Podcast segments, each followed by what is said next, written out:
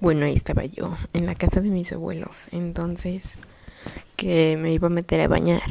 Y cuando me estaba bañando así, ya llevaba media ducha. Y sale. Pues yo tenía la cortina abierta. Y que de pronto abro los ojos. Y veo una tarántula en la esquina de la puerta.